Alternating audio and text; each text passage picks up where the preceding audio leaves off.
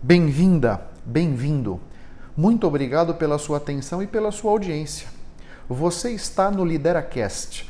Esse é o seu podcast sobre liderança, negócios, empregabilidade, futuro do trabalho e desenvolvimento pessoal. Eu acredito que esses são os ingredientes para que você se mantenha relevante no mercado, seja como colaborador em uma empresa ou como empreendedor. O LideraCast foi idealizado e é conduzido por mim, Otávio Alves Júnior. Eu sou executivo, mentor de negócios e mentor de carreira e professor da Fundação Getúlio Vargas.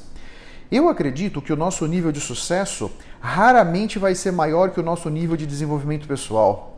Portanto, para que você possa desenvolver a sua assinatura de liderança, você precisa se conhecer, conhecer como você reage, como você se comporta. Por isso, o autoconhecimento é fundamental. Eu acredito que os líderes não nascem prontos, eles são construídos.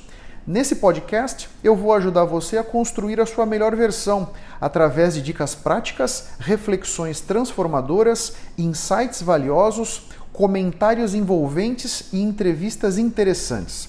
E nunca se esqueça que o impossível existe apenas para quem crê na impossibilidade. Então vamos lá. O nosso futuro pode ser construído pelas decisões que a gente vai tomando hoje. E essas nossas decisões, elas são definidas pelo nosso padrão de pensamento. Valtinho, meu caro, um grande abraço, uma honra estar com você aqui. Annelise entrou aqui no LinkedIn, de Jaboticabal, parabéns, muito obrigado, muito obrigado pela presença. Então, tudo começa nos nossos pensamentos, é importante que você entenda isso. O seu padrão de pensamento é determinante para que você possa construir a sua vida, para que você possa significar suas experiências da melhor forma. Então a gente tem que tomar muito cuidado com as coisas que a gente pensa. O nosso cérebro é uma máquina extraordinária, mas ela gasta muita energia. Então, para ela economizar energia, como é que ela faz? Tudo aquilo que a gente pensa repetidamente, ele vai lá e programa no nosso inconsciente. Então, por exemplo, imagina que eu fosse uma pessoa que reclamasse o dia inteiro.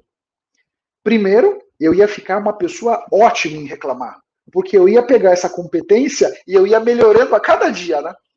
E o meu cérebro ia entender, puxa vida, esse cara reclama o tempo inteiro, programa isso aí. Daqui a pouco já estava programado no meu inconsciente. Então nós temos que tomar um cuidado muito grande, porque no final das contas, os seus pensamentos é que vão conseguir construir o seu futuro. Então presta uma atenção danada com o que você pensa. Presta uma atenção danada com. Porque onde você põe o seu foco, os seus pensamentos vêm atrás e as suas emoções vêm atrás. Aí não tem choro nem vela. Então, preste muita atenção onde você coloca o seu foco e quais pensamentos você tem. Para que você possa construir, reverberar dentro de você as emoções que vão fazer com que você tenha uma vida plena. Se você decidir colocar o seu foco na tristeza, a tristeza vai florescer dentro de você. Se você decidir botar o foco na desesperança, ela vai florescer dentro de você. Se você decide botar o foco na alegria, a alegria vai florescer. A animação, o entusiasmo, é sua escolha. A cada instante você decide onde colocarei o meu foco. E os meus pensamentos vêm atrás, minhas emoções vêm atrás. Portanto, pensando no seu futuro, pensando em construir aquele futuro que você quer. Começa com os seus pensamentos. O que, que vocês têm pensado? O que, que fica reverberando na sua cabeça o tempo inteiro? São lamúrias, lamentações, reclamações, só aquela desconsideração da semana passada, aquela humilhação do mês passado? Não deixe isso acontecer. É importante que cada um de vocês consiga identificar dentro de si o que, que você está vibrando, o que, que você está pensando para que caso você saia do trilho e comece a vibrar, comece a pensar em coisas que não vão te favorecer, você possa mudar isso aí.